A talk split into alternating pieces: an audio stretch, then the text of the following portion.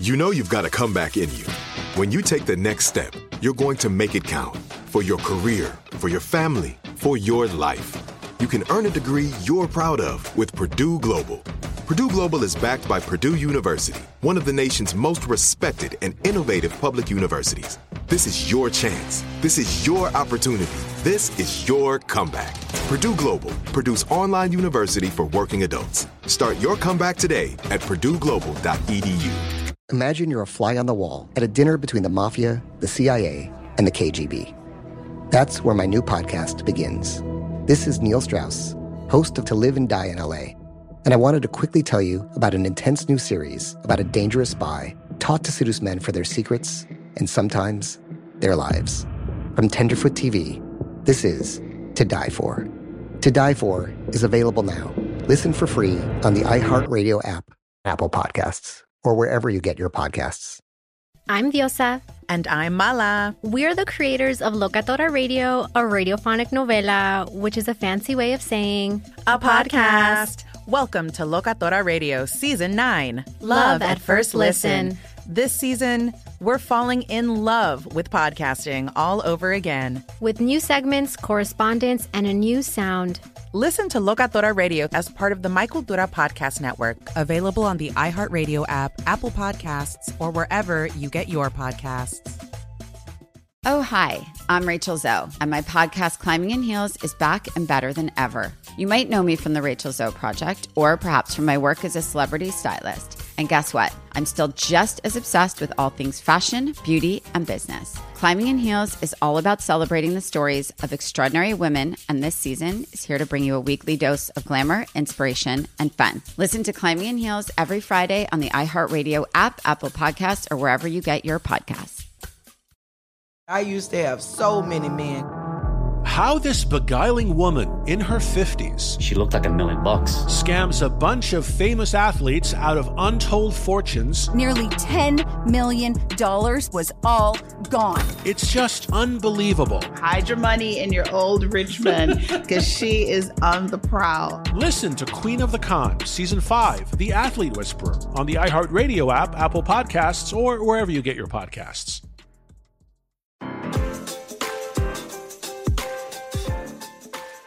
Hi, guys, and welcome back to what is the season three finale of the Let's Be Real podcast. I am your host, Sammy J, and welcome. We are ending the season on a very, very high note with the incredibly talented entrepreneur, businesswoman, actress Jessica Alba. We talk about a lot in this episode, and I usually give you a quick down low on what's about to happen, but I really just want to let this episode speak for itself.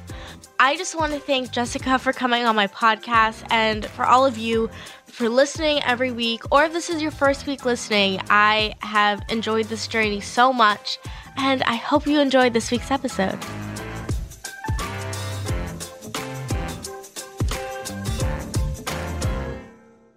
Jessica, I'm so thrilled and honored you're on my podcast. Thank you for having me. This is super exciting. I have looked up to you for such a long time, specifically as a businesswoman, because something that I've tried to do or learn about is just I love creating things. Yeah, and you I do. Love, I love the process of developing something and then seeing it come to fruition and the process mm-hmm. of that. And that's what you do now. Like your the products you're producing, they're not only doing that, but they have an incredible mission behind it. When you first started Honest, mm-hmm. um, what was the process like of developing products? Because that's a completely separate world than acting. Um, I think the process was more satisfying actually because I actually got to have an idea and watch or create essentially create the process to make it happen because I didn't yeah. I've never seen that before. I didn't know anyone who'd ever done that before. And um I think it took three years before I even got a solid business partner to join me. So it was me putting it down on like a vision board and then turning my vision board into like like a visual book.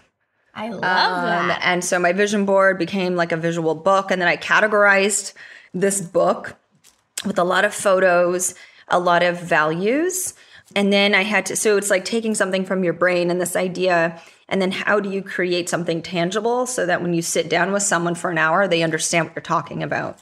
And I got a lot of people looking at me pretty confused about what I was talking about because I think for them, they were like, why is this idea so big? And I think my husband in particular, it's not that he didn't think I was capable of it. He was like, can you walk before you run? Um, and I was like, no, I want to have like a global, you know, business that stands for these values. And I want to create safe and healthy products and frankly, a lifestyle around honesty and being honest and authentic, not perfect. Um, I felt like anything that was natural ish or better for you was for like a certain type of person that lived off the grid and did yoga all the time. Yeah. Which more power to you, but that wasn't me. Yeah. Um, or it was for a group of people that, you know, just lived in a certain tax bracket. And while I had at that point made money in a different way, I grew up with family, you know, my family was living paycheck to paycheck my, all my life growing up. And so I was just like, this shouldn't just be for wealthy people, this should be for everyone.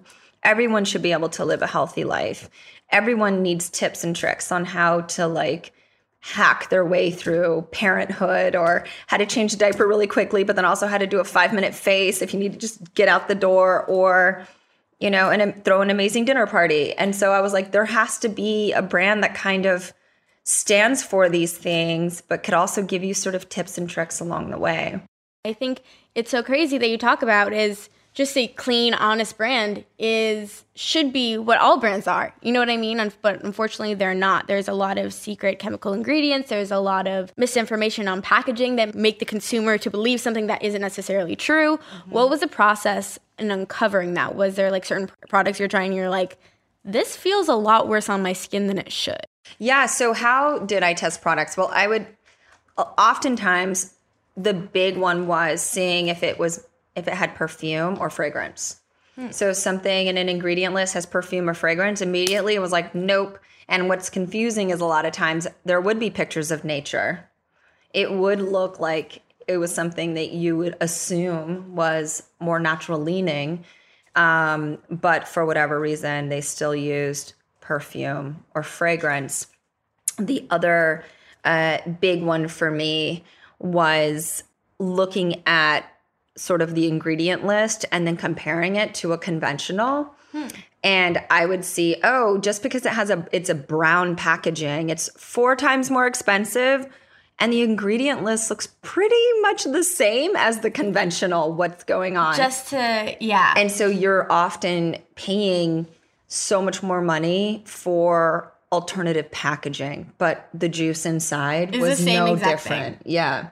And um what I learned is that the only way we could really differentiate and create products that stand for our values and our we call it our no list of chemicals we won't use is by having our own labs in-house having not just a team of chemists but then also a regulatory team um, and a supply chain and operations team that can source raw materials that can help create these formulas and find third party manufacturers to make it, but then also be there when the manufacturers are making it, showing their team how to batch something and be there kind of for the it's it's a it's a long and drawn out process, but it's the only real way to create the types of products that have the integrity that we want behind our brand, but then also effective. It really works and it's not using a ton of these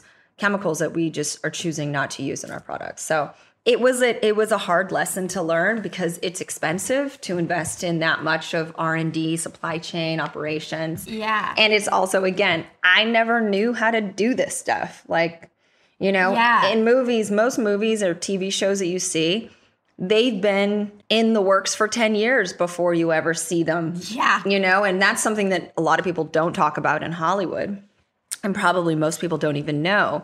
So I, you know, I didn't have time to wait around for 10 years for someone to like get with the program.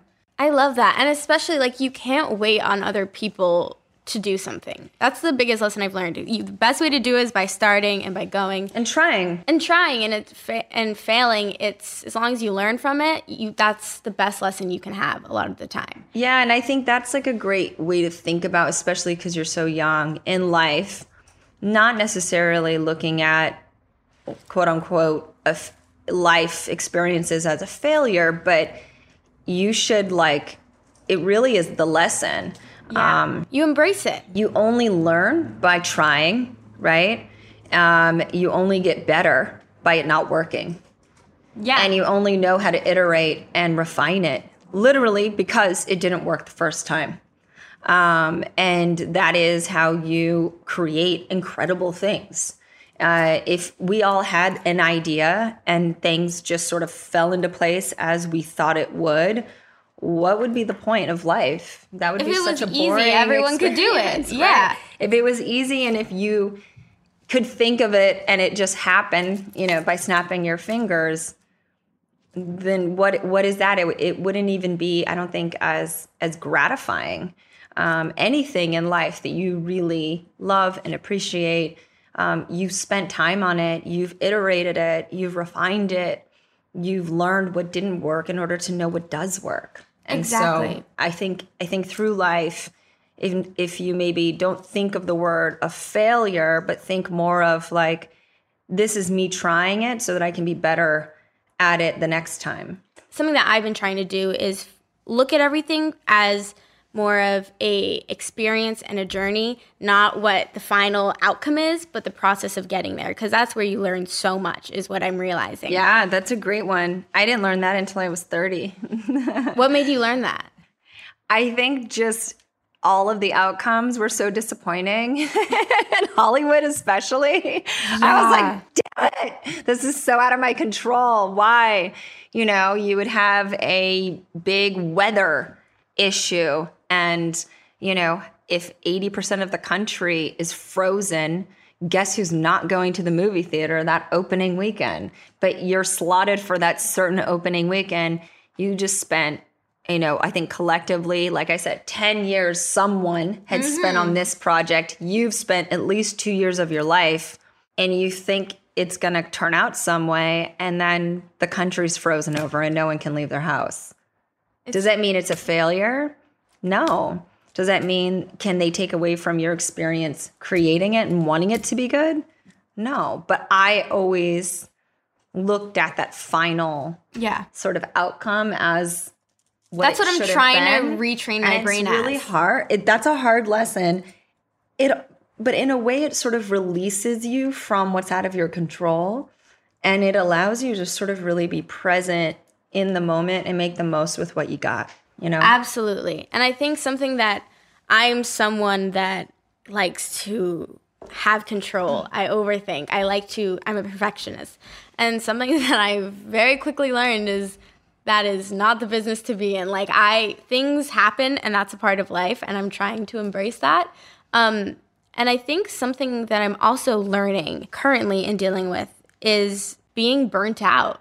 And i'm so curious how you run this incredible company, you act, you're running a family at the same time. How do you stay inspired and motivated, but not let the no's get you down? I would say that being a perfectionist and wanting everything to be just so is for me another lesson that I had to learn.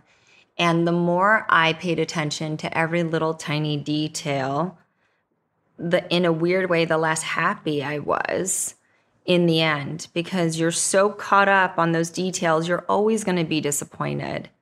Um, nothing will ever live up to being 100 all the time. It's just not possible. And also you're not focused on the right stuff. And so burnout for me comes when i'm focused on all of the small details and I'm not living in the moment of what really matters. It is a great way to distract yourself from probably what you're meant to deal with. I think it's it's yeah. a great way to um, feel like you're doing something by busying yourself. But ultimately, what I have found in my life is I'm probably running away from the thing I actually should be focused on, which is like, where's my heart? What am I really struggling with? Where am I emotionally? Is this filling me up? We only have today. We don't really have tomorrow. There's nothing guaranteed. So, for me, preventing burnout, um, or when I start to feel burnt out, it's usually because I'm not focused on the right stuff. Interesting. I haven't heard that perspective. I like that though. What do you do to stay in the moment? Because I find being present can be difficult sometimes. It is difficult, and I'm and I my mind wanders, man. Um, and so I have to make a concerted effort to surround myself with reminders to be present. I think weirdly, my children are, are my family um, naturally force me to be present because they don't give a flying fuck about tomorrow, about five minutes from now, none of it. They just care about what's happening right now in this moment. And they're so visceral in the way that they operate. You know, they all have all of their emotions and their what's going on in their head and, and what they think it should be. And they all have their own individual experiences, and they're all three very different um, and at different stages in their life experiences. Yeah. So being around them forces me to be present. And and it's not fair because if you don't have kids, how could you ever have a takeaway? Um, I would say another thing is I found that I naturally compartmentalized things in order to be productive as a young person because that's what I do too. I got very distracted and my mind wanders. And so, if you can figure out how to sort of compartmentalize your time in a way where it's like, okay, this is going to be the time that I'm going to focus on studying, and this is going to be the time that I'm going to focus on talking to my family or my I'm going to do a FaceTime. And I find that even FaceTimes force you to be more present in your communication Absolutely. with your loved ones versus you can be on the computer and on the phone and whatever. If you do have that FaceTime, you know, force yourself not to be on another device and force yourself to be present. So I think that's a big one. Um, and compartmentalizing. So it's like, this is my study time, this is my friend time. And when you are around other people, try not to be on your phone. Yes. Try not to be on a tablet, try not to be on your computer and really then dedicate your work time to work. And if it's like, gosh, these four hours are going to be my study time and I'm going to break them up because I get exhausted when it's a four hour block. Yeah. So I'm going to get myself an hour in the morning, maybe an hour in the early afternoon, an hour in the early evening, and one late at night because I'm a night owl. Great. But then you know you have four hours that are just dedicated to that work so you can be effective all the other time, though, should be filling you up spiritually, yeah. intellectually, emotionally. Time so. management is so important. And it Yeah, it's tough though. It is, but if you can get time management down, I feel like that is such a tool to have in your toolbox for the rest of your life, whether that's 100%. in work or in family. Yeah. Um, you just filmed a movie and I know your work schedule was very hectic around that. to say the least. Um, it was very ambitious. I don't I don't know. Tell people the situation. Yeah, tell people the situation that you put yourself through. That was dumb. um, so we'd been develop. I've been developing this movie for about four years, and it was finally going to happen, and it just happened to happen like right after I took the company public, and so I just felt like there was no way I could completely neglect honest. And I know FaceTime matters, especially right now, right after you take the company public and people are feeling fragile about is the company going to be any different? And are we going to operate differently? And you know you need to implement new standards and practices but people need that. And after covid there's there's a sensitivity and a vulnerability. Absolutely. Um, and so especially with my leadership team i just felt like it was important for me to show up for them and be there. Um, and then i also shoot a ton of content um, from a creative standpoint. And I'm the chief creative officer, so I have a lot um, of say in that content and how it gets sort of. Yeah, you're not just the out. face of it. Like, what people don't realize you run the business, which is. I help. You know, I'm, I'm definitely a strategic um, arm in how we communicate with consumers and go to market and how we show up on packaging on our website all of that so yes i, I am you know part of that and, and then as well as like formulas and ideation around new categories and all the things so i just felt like i needed to be here but then we were shooting in santa fe which is a beautiful place but you know those hours are long i'm doing an action movie and exerting so- energy and being on set. It's a lot of hurry up and wait. It's there's a lo- no waiting. There was no waiting. There was no waiting It was only hurry up. I'm in every scene and there's a ton of action. So I had to learn choreography for these action sequences and a lot of it is me um, you know, mourning my only fam- family member that that has passed. So it's like days after my only family living family member that like raised me as my grandfather in the movie and he's uh, he dies and so i'm mourning him and then i'm uncovering how he was uh, how he died and then killing a lot of people that need to die in the process and so or defending usually defending myself It's self defense. sometimes they needed to die Yeah. so uh, this to me was like an important movie. The director's a woman, the DP is a woman, Love that. uh, the producers, the key producers on set were women, and we were doing like a very intense action movie with a lot of feminine energy. So badass. And it was cool. So I was like passionate about doing it, but then and and it's a modern day western, which I've always wanted to do. And instead of guns, I use knives. Love that. And so it just like flipped a lot of those, uh, the genre and flipped a lot of the stereotypes around. And I just, so I did that five days a week and the hours were brutal. I'm in every scene. It's very physical and emotionally exhausting. And then I would get off at work at 6 a.m., get on a plane at 6.30 and I'd fly home. I'd land here at like 7:30 because it's an hour time difference and sleep and see usually try and see my kids for 5 minutes as they were running out the door to go to school, kiss them, jump into bed and then I'd get into hair and makeup at 1 to do um shooting until like 7 p.m., sometimes 8 p.m. Try and get home for dinner try and connect with the kids, talk to them about their day, their homework. Again, they do not care about me being gone, me filming, none of it. They are like, they want to go in, you know, and I've been gone for the week. So they want to catch me up on all the tea Yeah. of their life. And Because school, if school is back in person, then there's actual. Oh, tea they're telling me all the tea, Exactly. all the drama, but then also like I have this thing coming up in this exam, or you know where they're they're they're at academically. They want to show me, um, and then the next day, 9 a.m. to 5:30 is my all day meeting with my leadership at Honest. So I had to go there. And then I would go straight to the airport from there, jump on a six o'clock flight, fly back to Santa Fe, have a 4:30 a.m. call in the morning. How long was? How long did this last? Two months. Okay, it's finished. It's That's finished. so exciting. Have you done anything to celebrate? Well, last week I did three ad jobs. Okay. So I basically worked every day. Wow. Okay. And Are we doing something to celebrate? I hope I can sleep soon.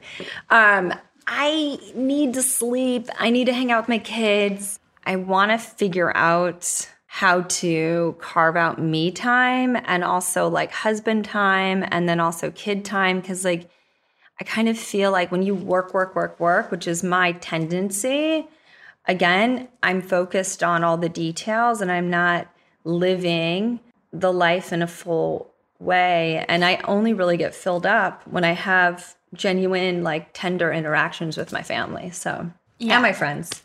So I'm. I'm trying to figure out how to do more of that. It's a journey, though. You know, it's one of those Yeah, things. It is. What has it been like going back into acting? Because I know you took a break for a little bit.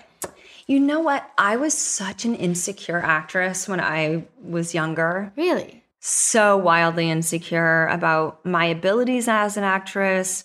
Um, I felt so judged. I was quite criticized uh, in my head. I was like my my worst critic. I think I didn't feel worthy, um, and so I was so in my head and so paralyzed with fear that I never had a real liberating, fun experience. Like I just admired people who just were swaggy on set, just like Yeah. they felt like they were just in the zone. And you can tell when someone's in the zone and when they're just when they just feel good.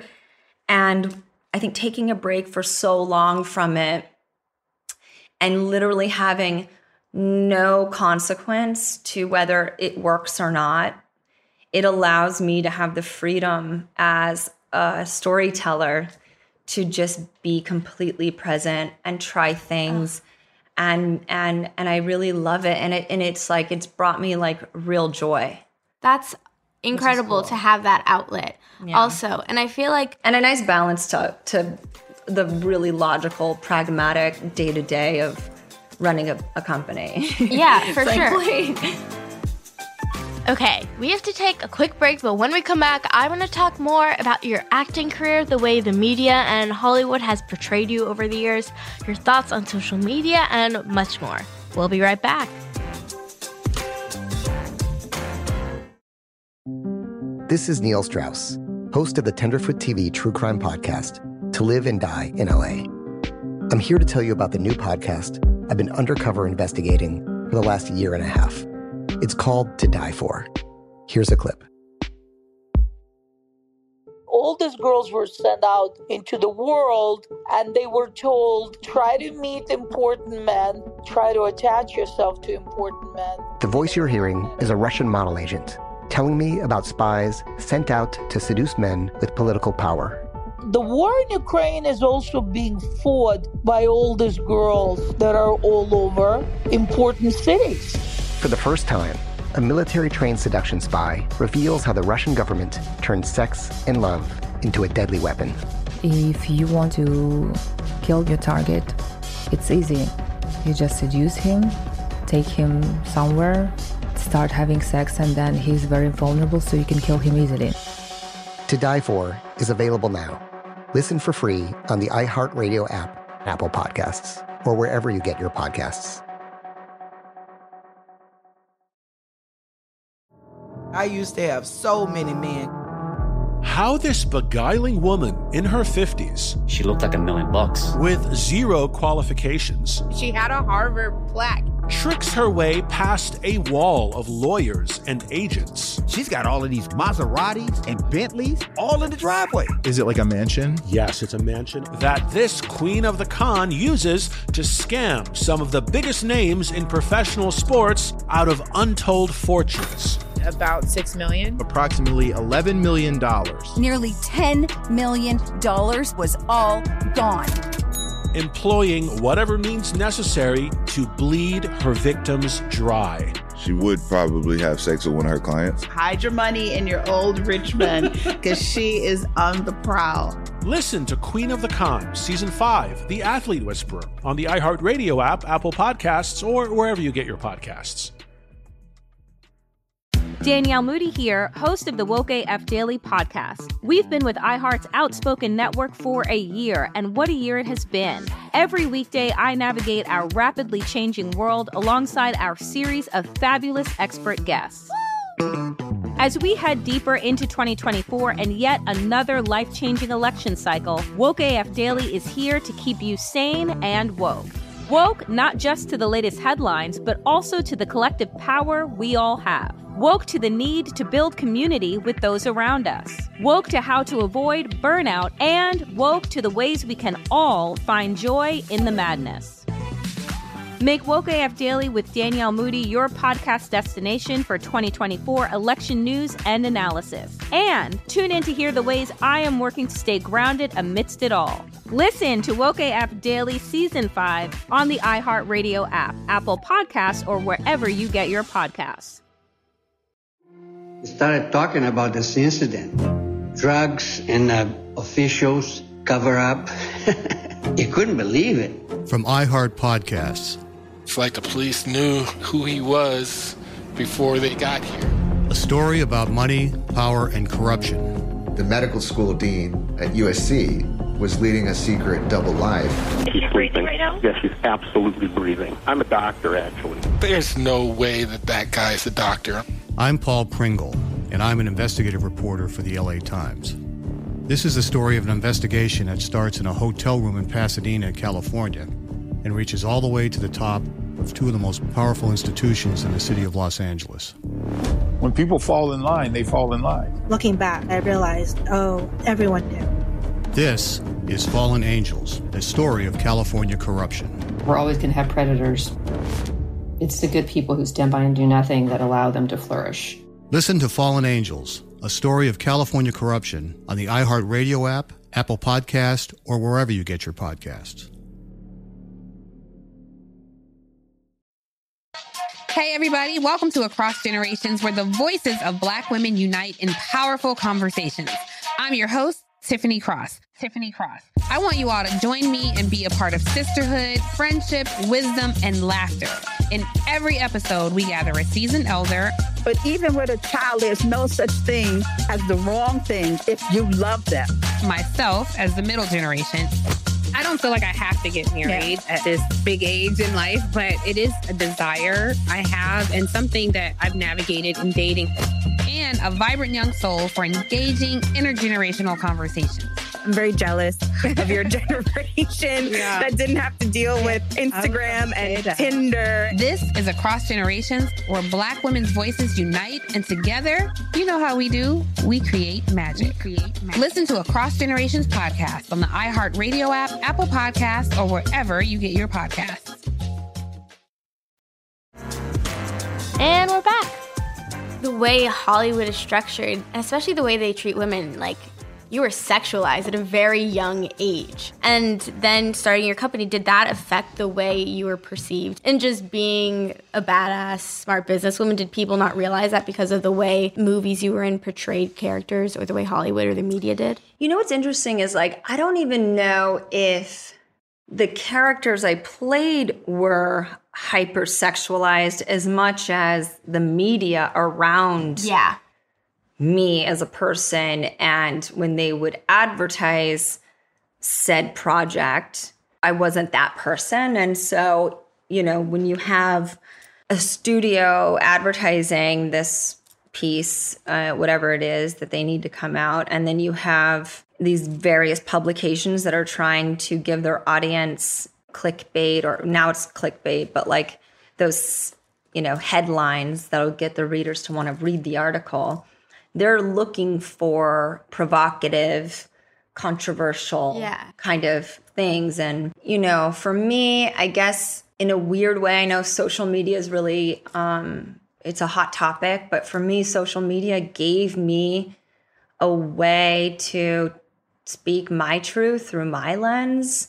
Yeah, have your own and narrative. portray myself the way I wanted to be portrayed and not always be sort of um, the pawn in someone else's chess game, which is sort of how I felt in Hollywood. You know, when I when I really embraced social media and, and was actively on it, I guess that's kind of how I've always viewed it. And then I also view it as like it is a business, right? Um, and I and I don't I don't feel like I overshare. I think that I was being hounded by paparazzi and and and and a lot of these um, places were going to write stuff about me anyway, and in a way, it sort of like diffused it all. Um, and I didn't become a target anymore, and That's I so got to really sort of feel like I was in control of something that felt so out of control for so long. Um, Take the power back. yeah. And then when I started my business, I'd already been active and starting to really own my own narrative for about three and a half years before the company was officially founded. I guess my whole journey with Honest was me more and more getting more comfortable in my own skin, owning my power, Yeah. not apologizing for myself, and just feeling worthy, I guess. And that's something that I've realized from doing the podcast, a passion that I've kind of stumbled upon um, in realizing that the media has kind of taken the human out of the person. They portray, they put people on a pedestal, and it's so easy to forget that these people are like, you're just a human being. And I feel like social media, for as many great things, it does accelerate that a little bit. And I aspire to be more like you in the way you view social media as a business because I'm trying to do that. But at the same time, I'm like, okay, I'm 19, I'm a 19 year old girl, and then I have the effects of social media, but I'm Mhm. trying to think of it as a business. What Yeah. advice do you have? Because I know you say you compartmentalize pretty well to Yeah. kind of not feed into that world. I would say it's interesting. if I was a 19 year old girl, what would I do? If I was going to leverage social media as a strategic business, you know, avenue, I would probably unfollow most people that I know. And I would probably only follow people that I aspired to be like or people I wanted to work with. Oh. And I would obviously follow my mom and dad because they, you know, I probably Because they raised me. and they would want me to see their their posts. Um, but then your feed is really strategic. What you're seeing reminds you why you're there. yeah. And if I, you know, for me, I follow a lot of people that I think just do a good job on social media and resonate with people. And I'm like, God, they do a really good job at making people feel like they're getting uh, an intimate sort of snapshot of their life, yet they're not really saying much. It's just like them like feeding their dog cereal. Yeah. You know, or Oh, you're it's- so right. you know, it's like they're just like taking a selfie on set, whatever. But that's like It's the BTS? It's yeah. the- It's, the BTS, and there's something that feels so intimate about it because their coffee spilled on their shirt, and that feels so human, right? And so I The like- bar is so low. but I'm just saying, like, they there are certain people that are really good at social media, and so Yeah. I would follow those people. And then I follow just people that I think would be cool to collaborate with, or to do a skit with, or do something on YouTube with, or to do a podcast with. And so I just follow a lot of people like that as well that I think would just be like a good business partner. And uh, and then some news feeds that I think are cool. Um, and if you do follow entertainment news feeds, I think you should a quarter of your news feeds should be entertainment and gossip related. If you are someone that you know follows those feeds, but I think three quarters of it should be about real things that Yeah. you care about inspirational quotes, something in science or math or the media that you really like, uh, you know, whatever it is, uh, a bird species.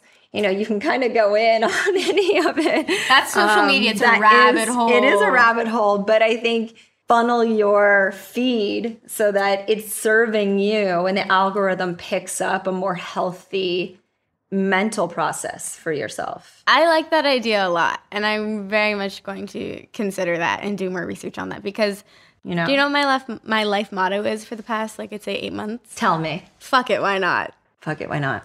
Put it on a shirt. I think it works. Yeah. Because something I've realized is the amount of time I spend on my phone. In high school, especially during the pandemic, it was like 13 hours a day. And I was like, that's terrible. And so I started being very aware of it. I started deleting apps, just spending less time of it. And then I got creative again. And then I wanted to develop more things. And I think we can live in a world where it can be hard to know where to start. I always say the hardest part is starting something. Um, what would you say the best way to start is? Whether that's creating a business or starting a career in an aspect, would you say it's doing research on it or would you say it's going full steam ahead? I would say how to start something. I'm a fan of a vision board. I think I love a good vision board. You know, cut out and do it in real life, something that's IRL. Um, go to like a flea market, thrift store, magazine stand, and just get things that make you happy or look pretty. And get a hot glue gun and some poster board and just start putting together a mishmash of things that just bring you joy.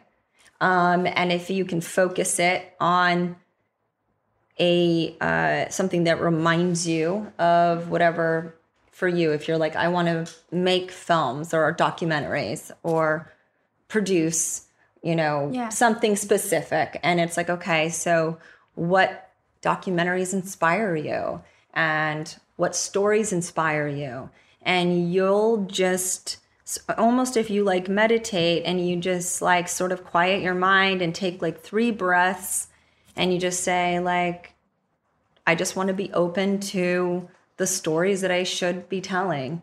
And whoever you believe, God, your spirit guides, yourself, Yeah. um, guide me to where what I should care about and stories that I should care about, and and the things will come in when you're open. Uh, life will hand you everything that you need.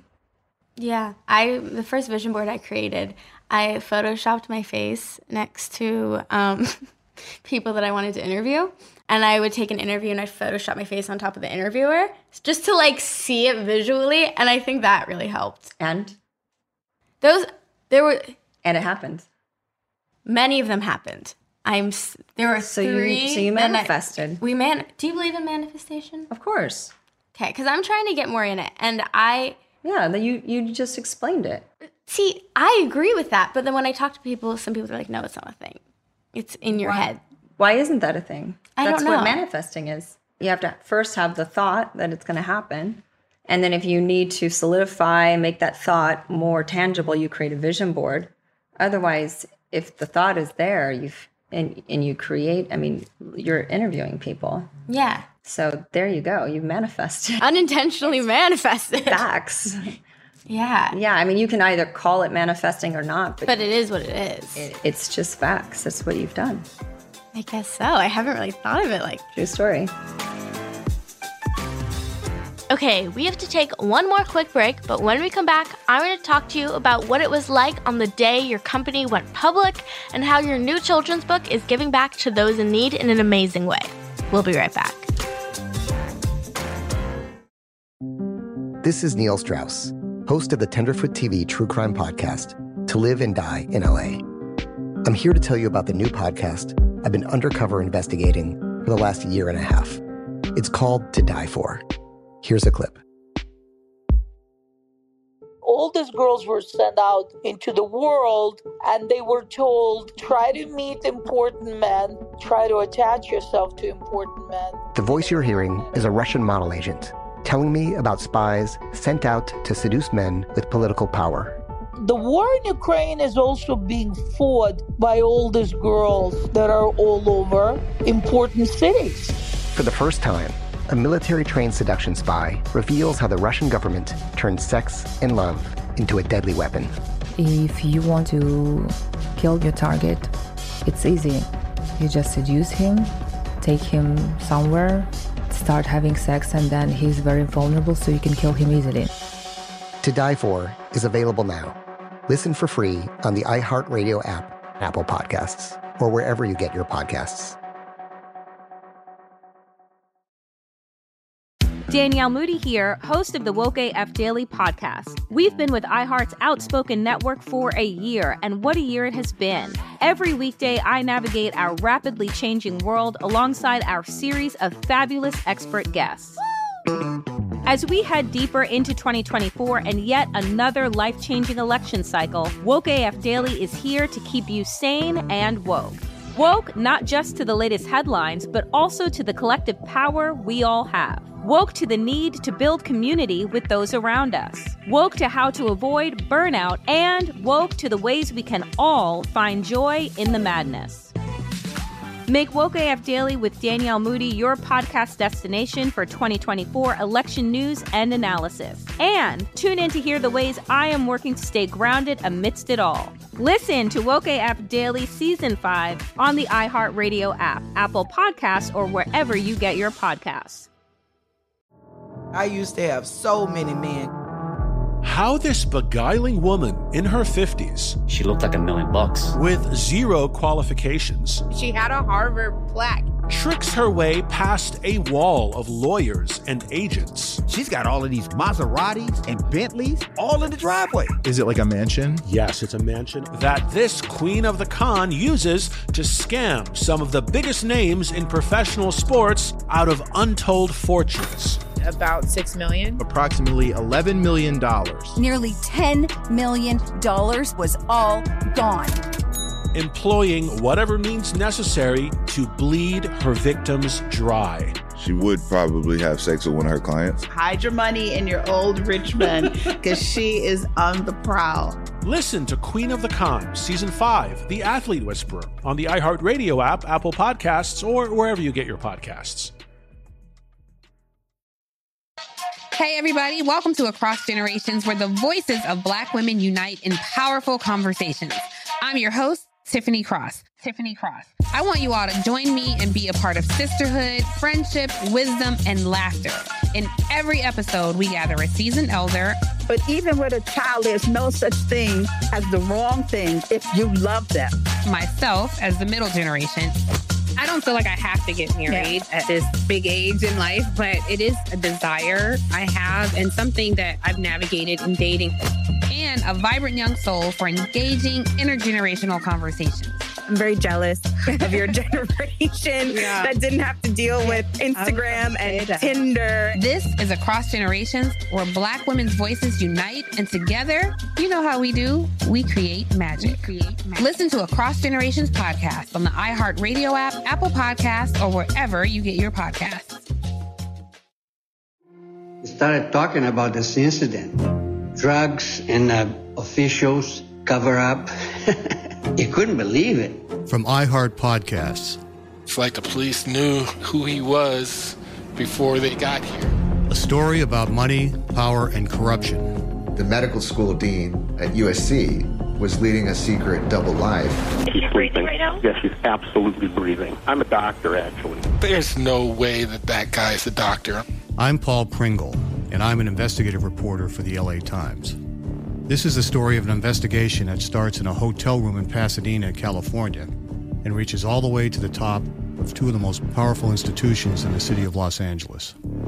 When people fall in line, they fall in line. Looking back, I realized, oh, everyone knew. This is Fallen Angels, a story of California corruption. We're always going to have predators. It's the good people who stand by and do nothing that allow them to flourish. Listen to Fallen Angels, a story of California corruption on the iHeartRadio app, Apple Podcast, or wherever you get your podcasts.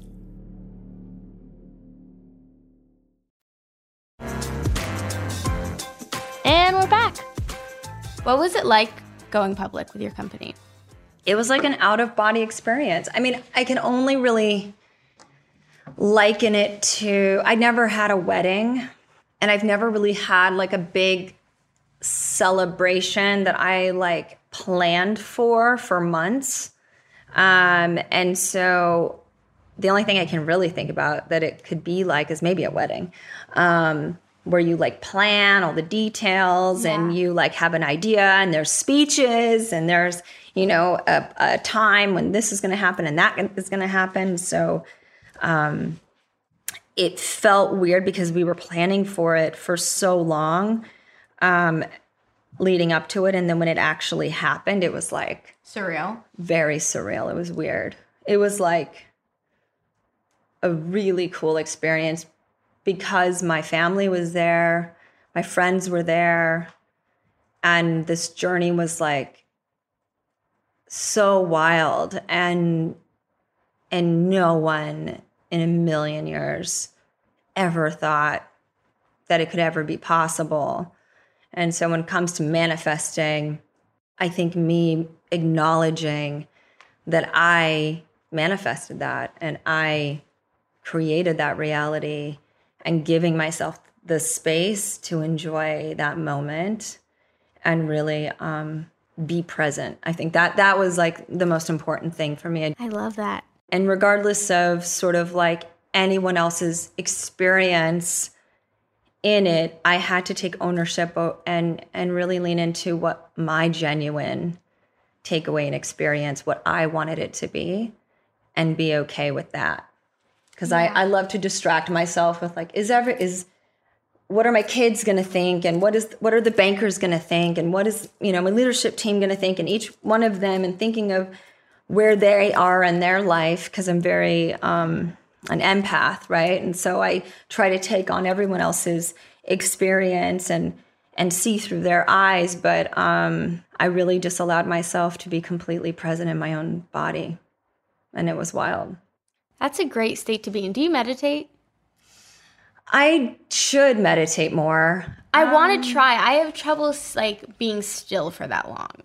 Yeah, you don't necessarily. It's interesting because I don't think meditating's the same for everyone, and I think it can take on different forms. I like actually like to listen to and be guided through meditations, um, and there's actually a lot of like brain um, sort of like frequency music uh, that you can listen to. You can even get it free, like on Spotify, um, and it it's just like meditating to me is when you can sort of like allow yourself to breathe and even let your mind drift, but then sort of like rest your mind from the busy the busy stuff Yeah. and and all the details right and just be able to just sort of like drift Yeah. um, and sometimes it's going on a run sometimes it's on a spin bike sometimes it's doing yoga sometimes it's listening to you know a guided meditation sometimes it's listening to like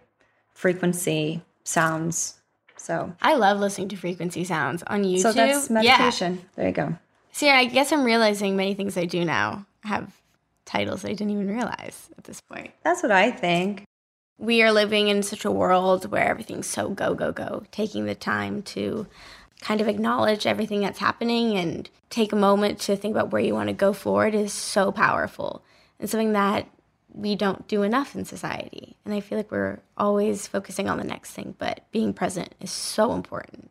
Yeah, and I think it's like sometimes when you're so focused on the future, you forget to be grateful for what's happening right now. And if you're always living for tomorrow, you're almost never going to be satisfied.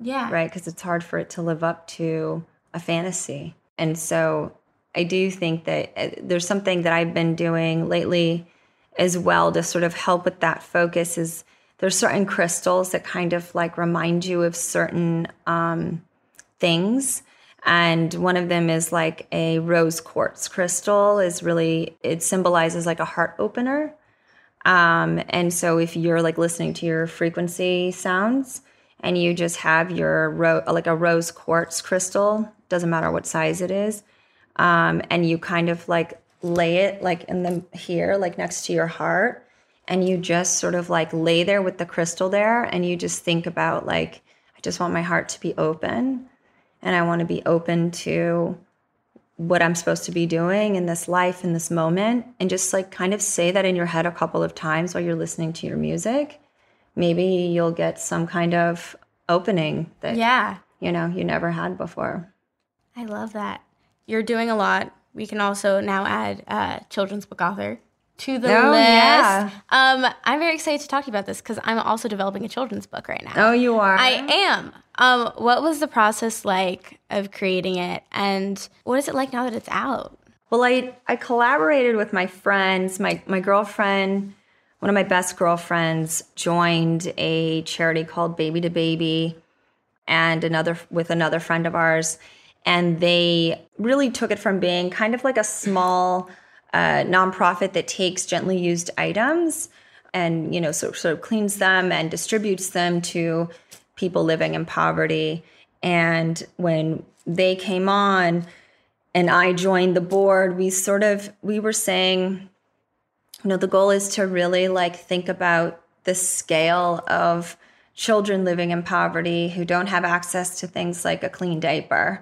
Basic Um, human necessities. yeah, that we don't even realize that people just don't have access to. Yeah. And because um, the government um, programs like WIC and, and different government programs, they don't um, actually allow you to buy diapers or feminine products with uh, food stamps and things like that. It's actually looked at as a luxury item. And instead of a ta- and they tax for it. and they tax it like like they tax um, a luxury item like tobacco and alcohol Yeah. they tax diapers and feminine care outside of california that is an interesting cycle of poverty where something like diapers is literally like the difference between a family being able to like go to work pay the rent uh, if they do have a roof over the head put food on the table like they have to choose am i going to put food on the table am i going to pay the rent am i going to keep the lights on or am i going to diaper my child so they use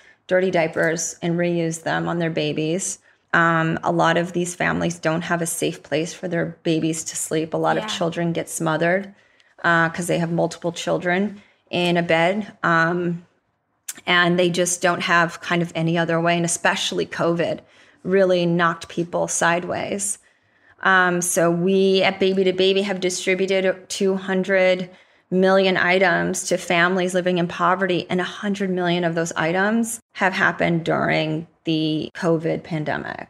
Wow. But to be able to like collaborate with my my girlfriends and create this this book that teaches a child uh, about giving back.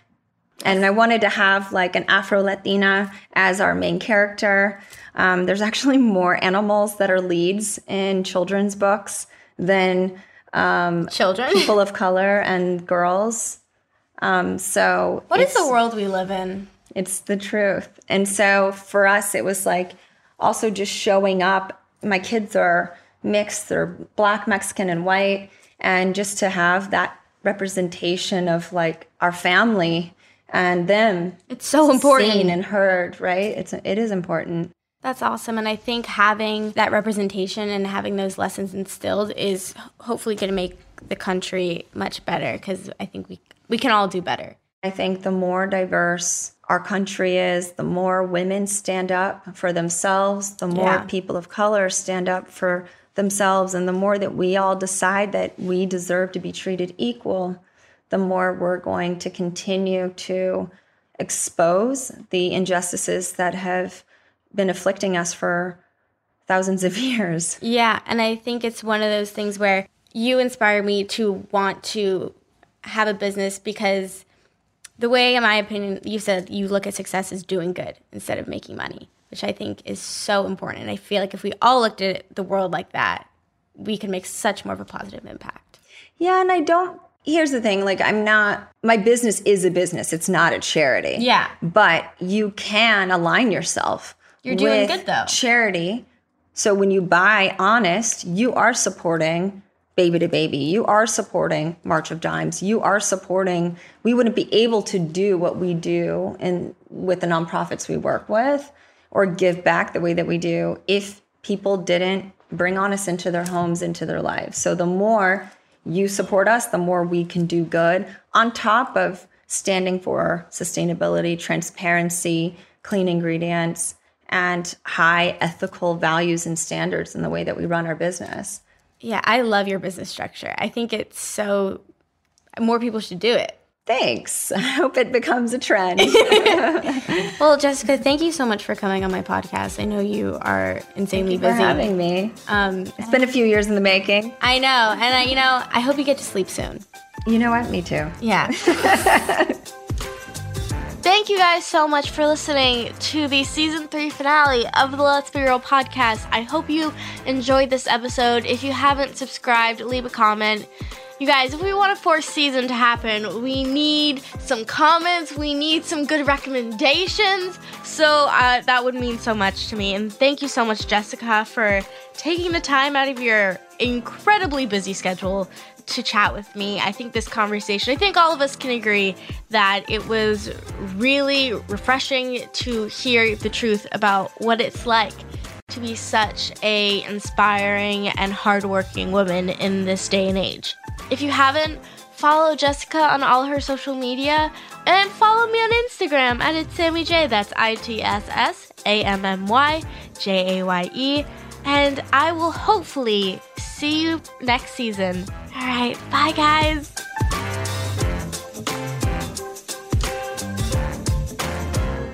Imagine you're a fly on the wall at a dinner between the mafia, the CIA, and the KGB. That's where my new podcast begins. This is Neil Strauss, host of To Live and Die in LA.